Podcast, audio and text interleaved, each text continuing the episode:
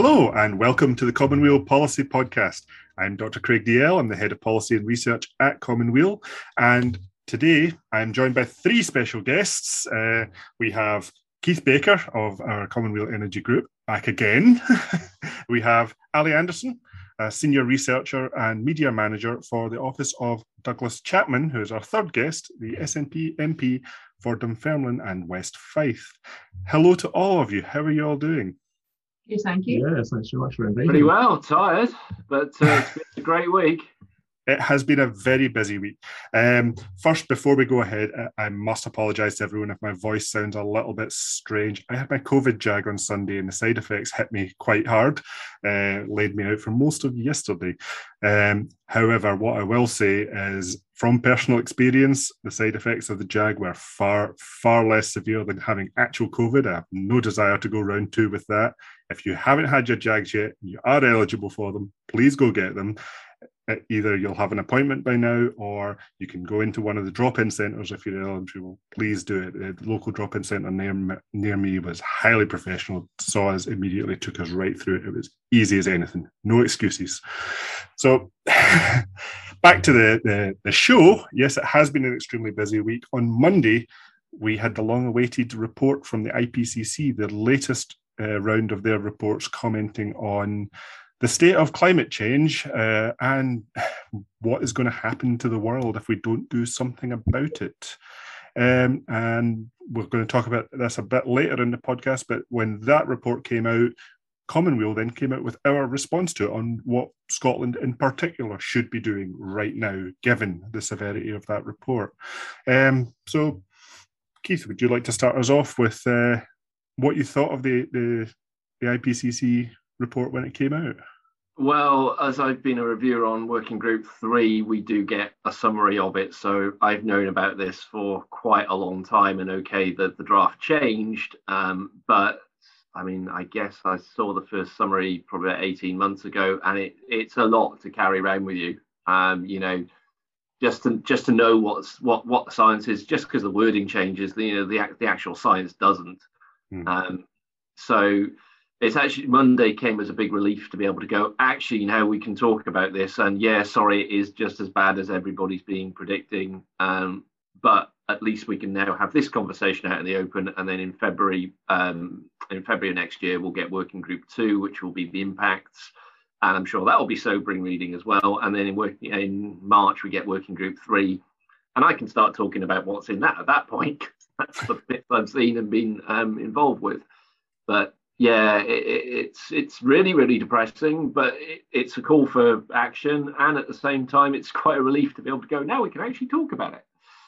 Yeah, and as with all of these reports that are built on especially political compromise, yeah, the the yeah, right, that the language does inevitably get watered down, but the science remains, and this is and the science in the report now does say that that humans are the unequivocal cause of climate change. Before they were merely saying it was clear, um, which uh, it's definitely an intensification in that respect. Although if you weren't convinced before, I mean, what more does it take to convince you? Uh, they did say that the window of time to avert the climate emergency is, is narrow and narrowing. Uh, we literally only have a few years left. It's not many elections in the future now. Uh, the politicians of today have to be acting. Disturbingly for me, they now said that keeping the planet below a 1.5 degree uh, temperature rise is now essentially impossible. Their best case scenario said that we will hit the 1.5 degree um, uh, ceiling, go above it, and then reduce back down below 1.5 C by 2100. And that's if we do absolutely as much as we can now.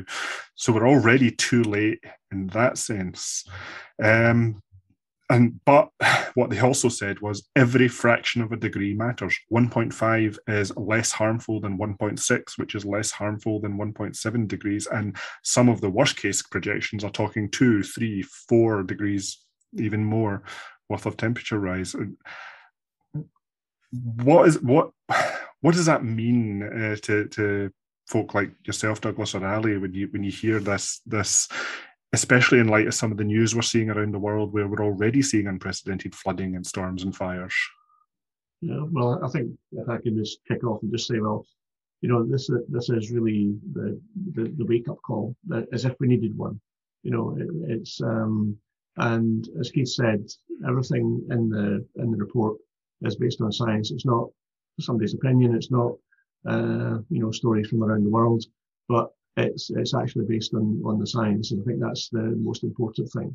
And uh, you know, in terms of COVID, uh, you know, the most successful uh, countries in dealing with COVID have been the ones who, who followed the followed the science and tried to uh, work out a path that, that got us. Well, I think we're pretty, despite uh, your your uh, your feelings, Craig, at the moment, and how and how you're doing.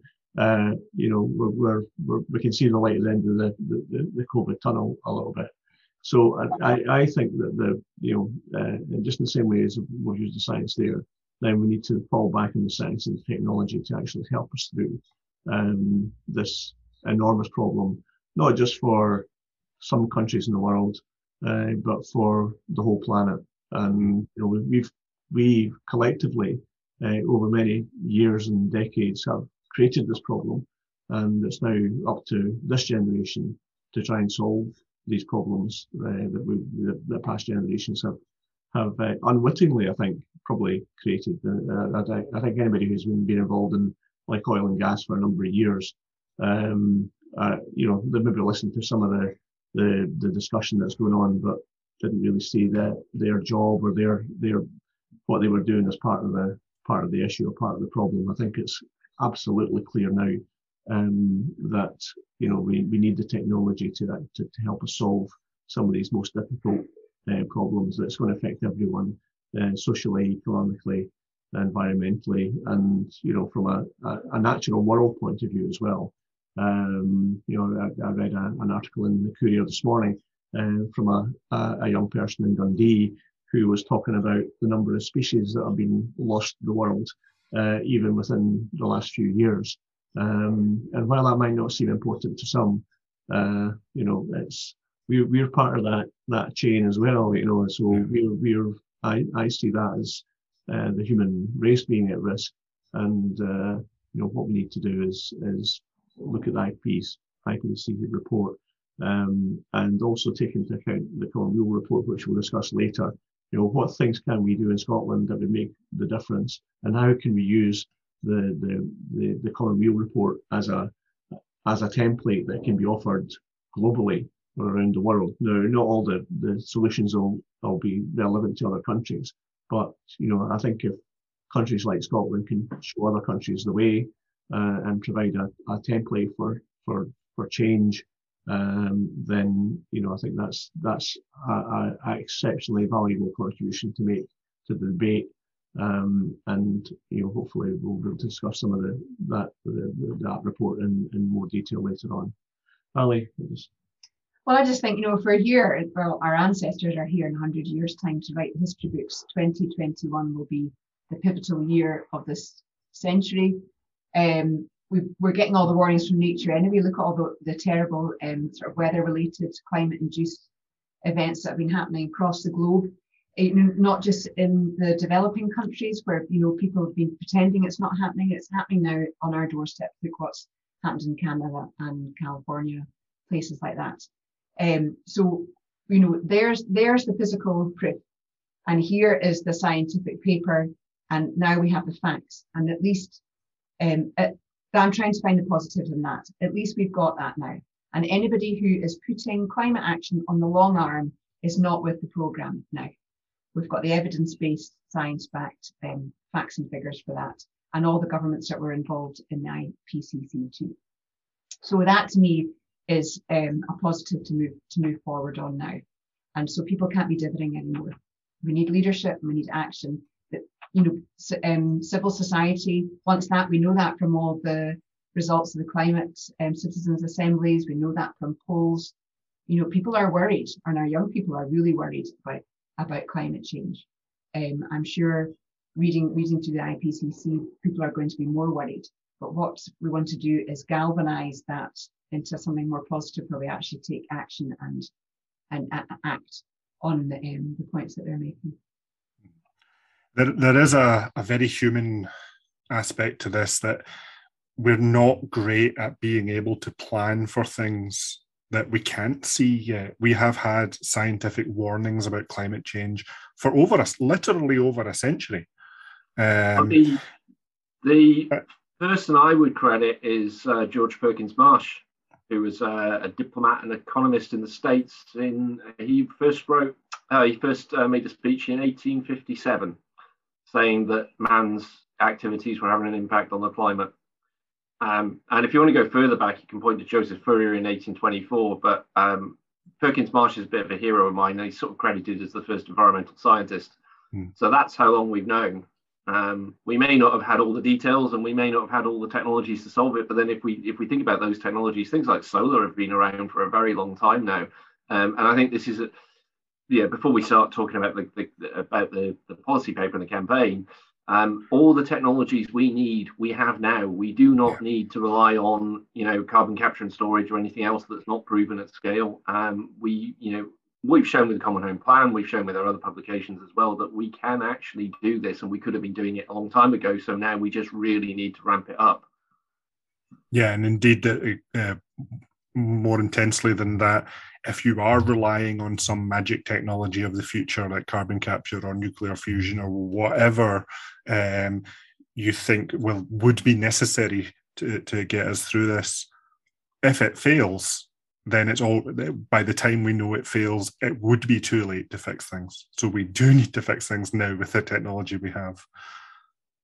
And we also um, we know the, the costs because there's been lots of um, estimates now on the, on the cost of this. So, you know, I can't remember who it was a, a, while back. I read in the Washington Post somebody was saying we don't really have climate denialists anymore. We have climate interventionists, the people that say, "Oh, hang on a minute here. This is going to cost uh, the ordinary folk far too much money." But um, of course, there's been lots of um, research done on how much it's going to cost and how much it's going to cost if we don't do it. Yeah. In terms of the economy as well as human life. So we've got all these arguments now too. I, I see, pardon the pun, 2021 is this like perfect storm. We've got the science, we've got the economy, we've got the real life experiences of mm-hmm. um, climate induced and weather disasters. We've got all these things right in front of us, um, telling us from all corners that we have to do something. Mm-hmm. I think also we're just probably the, the tip of the iceberg in terms of what we're seeing on our TVs every night. You know, whether it's uh, Greece in flames, or, or you know, or whether it's um, the, the strangest and most violent weather events in other parts of the world. Um, you know, the, we're already seeing huge um, uh, slight flows of migration people um, from, for example, um, uh, from Africa through to through to southern Europe, and uh, you know what, what, we're experiencing just now could probably be ten times uh, what we can expect in the future as well, because people will, if their homes and countries and their farmland and so on are being flooded or um, subject to drought, then you know people are not going to be be hanging about in, in these places, and it's that social um, confusion that climate change will cause as well uh, in the future. That it, it really could be a you know apart from the climate itself, that the movement of people could be a huge driver uh, to actually make people realise that we need to take action very, very quickly in order to avert, uh, you know, a, a, continuous state of crisis in different parts of the world. And if you think it's not going to happen here, then you're wrong because you know it's everywhere is under threat, and that's what we really need to guard against. That that's social instability as well um, you know, people are if people are starving or people are, are um, you know can't get enough water or whatever, then they're they're going to move to wherever it is. And quite honestly, I don't think um, some of the, the systems that we have in place just now, you know, if we can't manage people coming across the, the English Channel uh, very well, then you know I think we're in quite a bad place in terms of what might be in front of us if huge numbers of people um, start moving around the start moving around the planet due to, to climate change. Yeah, I mean, it has been a, a historically a very rich white Western view that this is something that happens elsewhere, and by elsewhere they mean far away. Therefore, we don't need to worry about it. But you're right; it is happening here. My my my wife is German. Her um, the, the, town she grew up in was effectively swept away in the floods that hit Western Germany uh, last month. Um, you know, we, we've seen footage of streets that we walked down last year just completely gone, exposing foundations of buildings that were laid by the Romans. Uh, um, and we're thankful that her family are, are, safe and her family's house were intact. But to give an idea of how close they were, her father's next door neighbour lost his life drowning in his own basement. And that's how, how close the waters came there. So yeah, it is happening here. And and one of the things from the the, the report was saying that in many of the the worst case scenarios, you're looking at the changes in the weather, meaning changes in the climate, meaning that what is right now a a 10 year flood, a flood that only happens once a decade, would then start happening once a year. And you're seeing the same with things like the, the heat waves in America and Canada, which have been saying these that, that kind of heat wave would have been essentially impossible without climate change. At least it would have been one in a thousand or one in 10,000 years.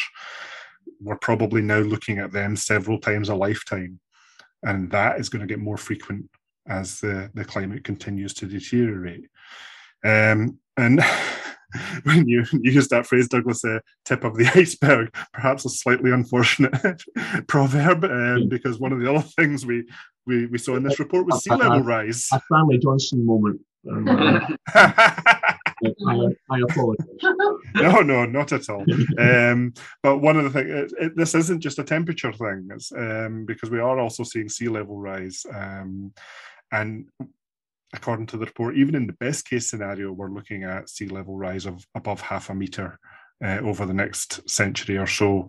Um, and I kind of looked this up. Unfortunately, Douglas, uh, you have you're going to have some problems for your own office, uh, um, which apparently goes on the front door goes underwater at 1.8 meters worth of sea level rise, which in the best case IPC scenario we will now see in the year 4020. Now, in the best will of the world, uh, I don't think you'll be an MP in 4000 AD. I'm, I'm, sure we'll be independent by then. Uh, um, but what does that, that mean for places like Dunfermline and other coastal towns of Scotland? What what does that mean for the way we look at risk management? Well, I, again, I think uh, I mean that's quite a, a, a frightening uh, prospect. Uh, I mean, we've been wearing face masks uh, anytime I've been in the office, which has not been that often in the in the last year. Uh, but the fact that we probably need to wear wetsuits and flippers as well, just to to, to get around. Uh, but I'm being flippant with with all of that. But you know, I was out at a, a farm yesterday um, in the constituency, uh, and again, these are things that you know um, will affect our, our our food supply our um, availability of, of food. I mean, we're seeing um, so empty shelves on the on the supermarket shelves at the moment because of um, Brexit and the lack lack of uh, transportation um, uh, that, that that moves all these goods around. Um, but you know, again, it's it's the, the the difficulty we'll have if the food is not even there in the first place because you know harvests have been washed out or you know burnt burnt to a crisp um, uh, in some different parts of the world.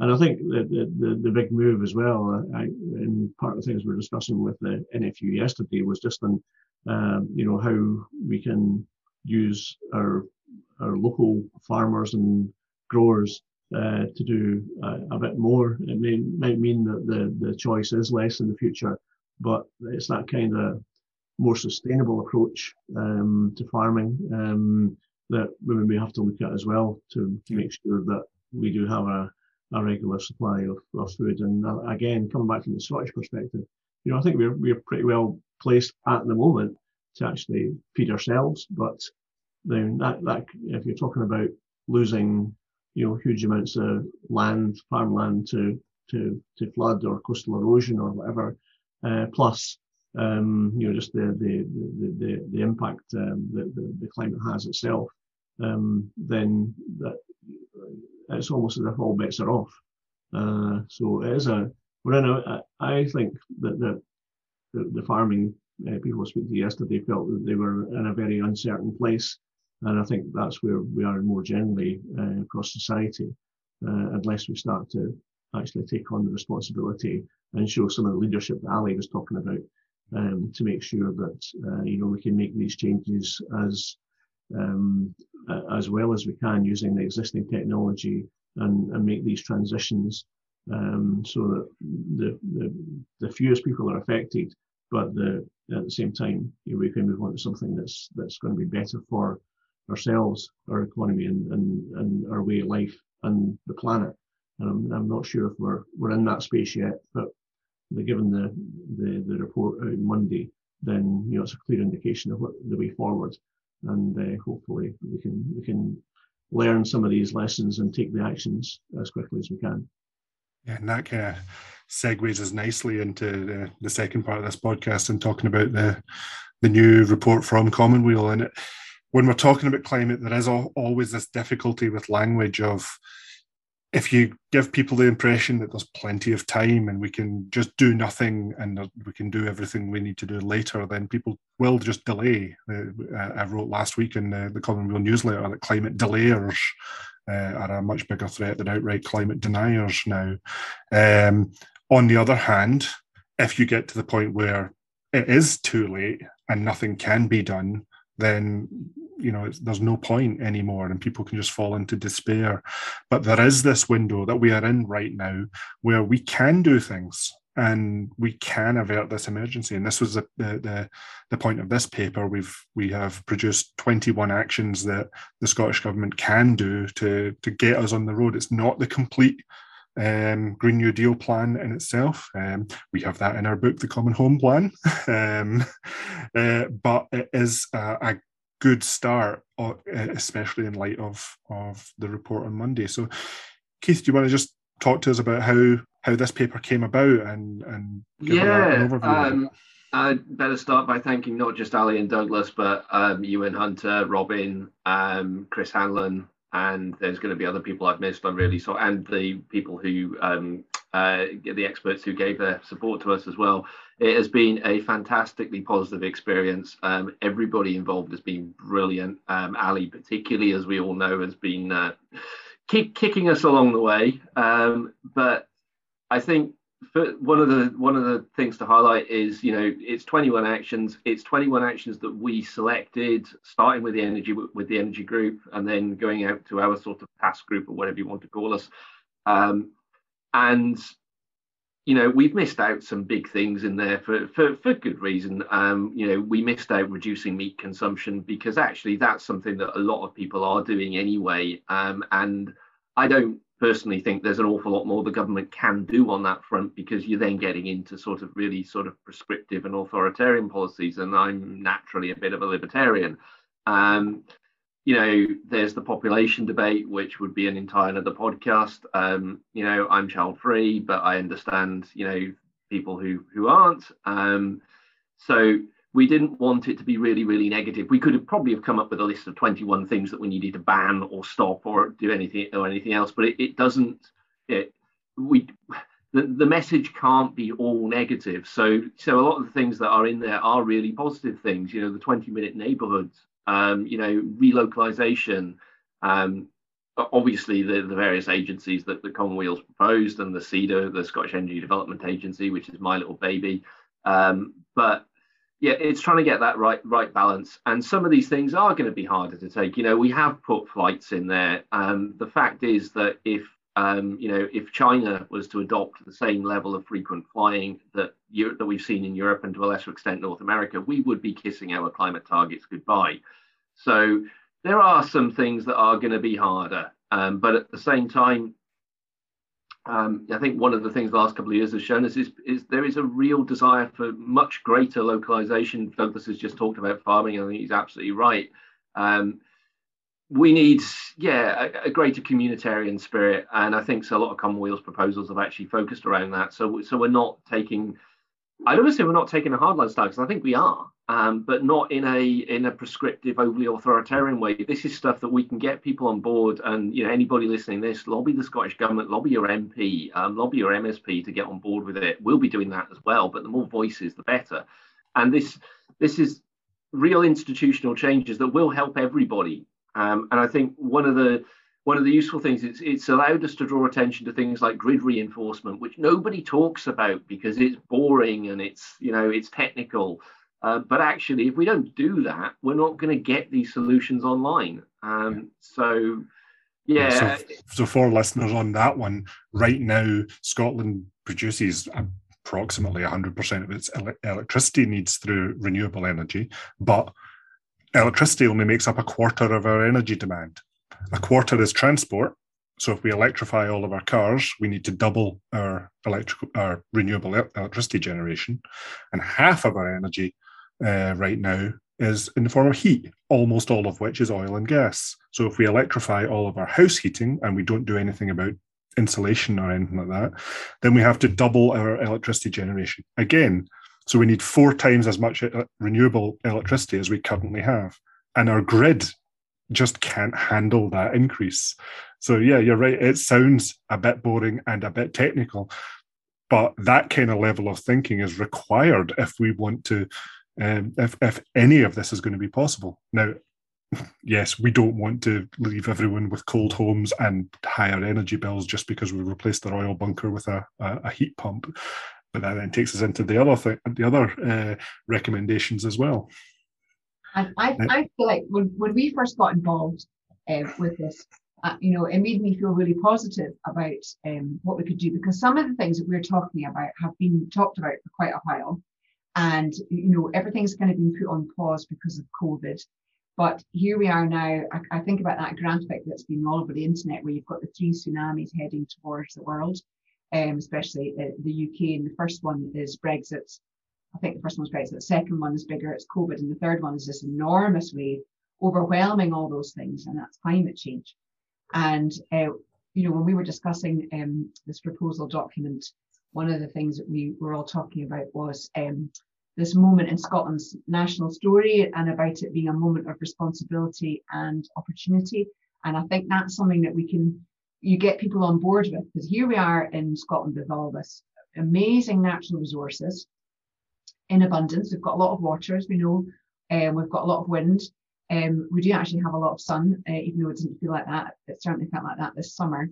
So we are in, in this amazing position at the top of Europe to um, really play our part on the global stage um, in terms of tackling climate change. Um, and in terms of our opportunity and responsibility, we've got amazing skill sets. Um, we've we've got lots of people willing to make big changes to get on board, and we put all that together. Then I, you know, I think we've got something really dynamic there.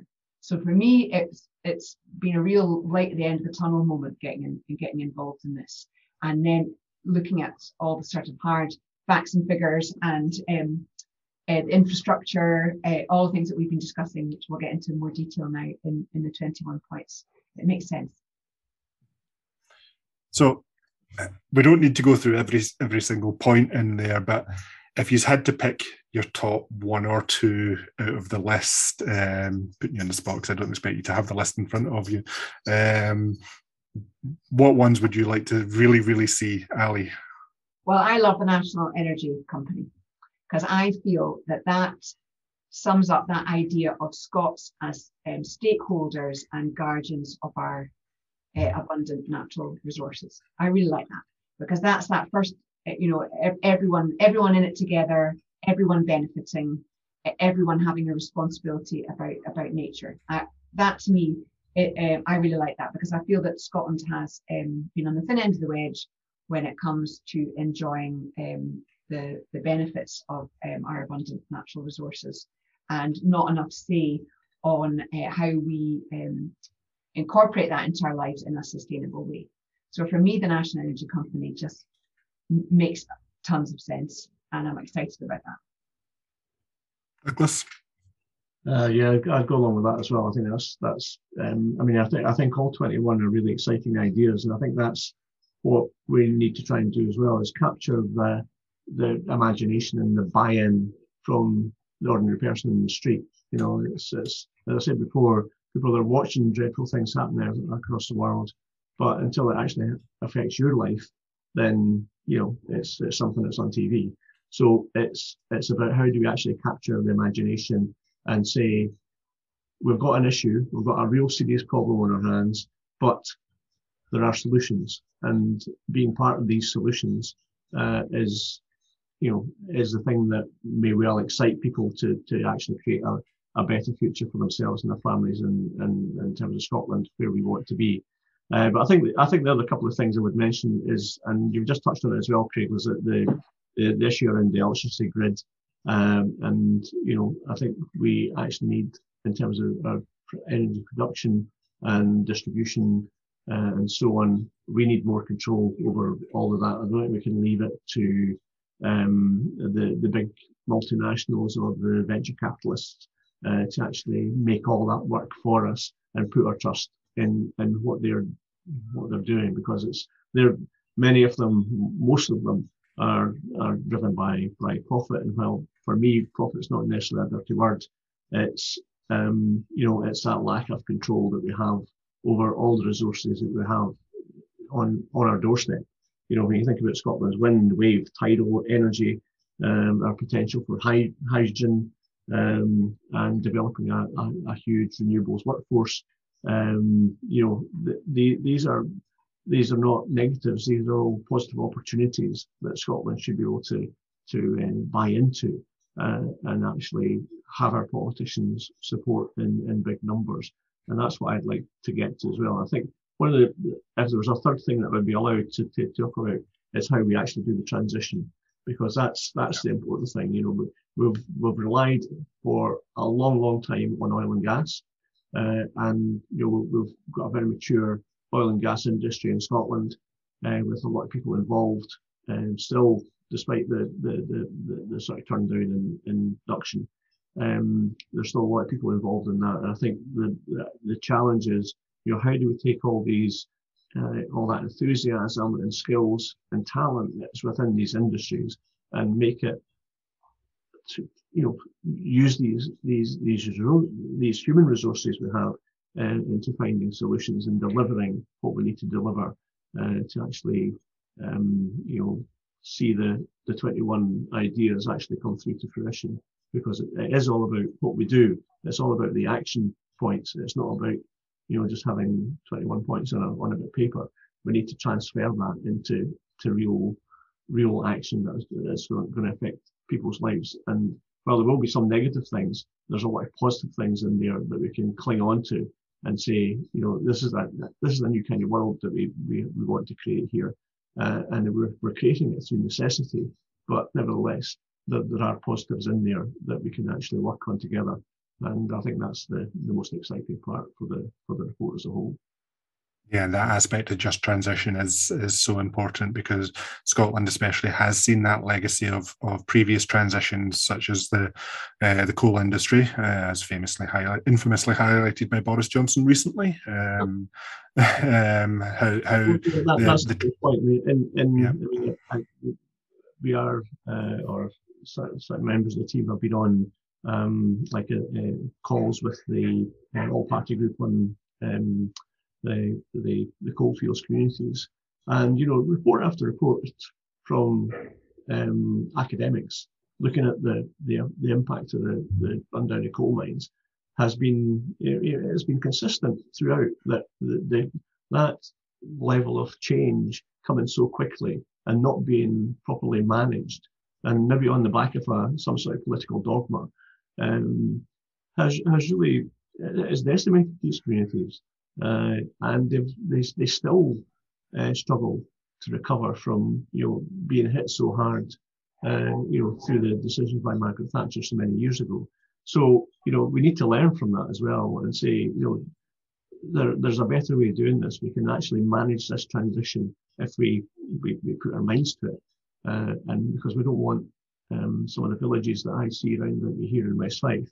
Uh, we don't want that replicated in some of the villages around Aberdeen, for example. You know, what, yeah. what can we do now that actually makes that transition um, a practical, pragmatic uh, way forward using the skills and talents of the people who are already there. But we need to use these skills and talents in a different way. Yeah, I mean the villages around where I am are all co- are coal communities. I grew up with the the legacy legacy of that abandonment, so it's, it's been right in front of me my whole life. Um, so Keith, finally, your favourite policy out of the twenty one, if you could have the power to implement it. um, I'm going to follow on from that. Actually, um, I'm from originally from South Wales, so I'm just about old enough to remember the impact of the coal, closures of the coal mines on communities. And you know, let's be honest, this was um, this did lead to a lot of people committing suicide. Um, the impact it had at the ends, at the end of, um, uh, you know, the ends of the valleys was enormous. So what we're saying is actually, you know, this is, you know, we're not being like Thatcher here. We're not, you know, shutting, wanting to shut down coal mines and the oil and gas industry because, you know, we're opposed to the unions or anything else. Quite the opposite. We want, you know, the, the, the people who have been involved in those industries, except for the few at the top who are making vast amounts of money, and you know, we we can. We're not really going to miss a few executives, but the vast majority of people in those industries, um, the polls, there's been studies done saying that they do want to transfer out, they do want to be part of the solution. And, you know, as I keep saying, the best person to, to work out how to de- decommission an oil rig is the person who designed it in the first place. Um, the same goes for the nuclear industry. Um, so yeah, it's about having this positive message. And of course, to, to, pick a second one, of course, I'm going to say the Scottish Energy Development Agency because I said that is that is my baby, but that and that is about how we put it all together. But that in itself links to training. That in itself links to you know targeting the community, the most fuel poor communities, um, which are particularly in rural areas. Um, so yeah, how we how we pull all these levers together. Um, and I think, oh, I'll, I'll, I'll get a third in, possibly and mention homeworking just because it's been in the headlines from the from the coverage that we've had. Um, we have seen a transition in society, and those people who are saying, you know, we all need to get back to the offices to support Pret a Manger and things. Well, sorry, your day's done. You know, we've we've the society has now changed, and I'm. You know, I've always worked from home, um, but you know, to be able to go up and down my, my local high street now in Inverkeithing and see more and more local businesses that are actually doing really, really well because people are spending time more locally. And, you know, much better to put your, you know, your lunchtime, you know, your lunchtime money, your lunch money into a local bakery or something than to in, yeah, into one of the big chains that suck it up and dare we say don't pay their fair share of taxes.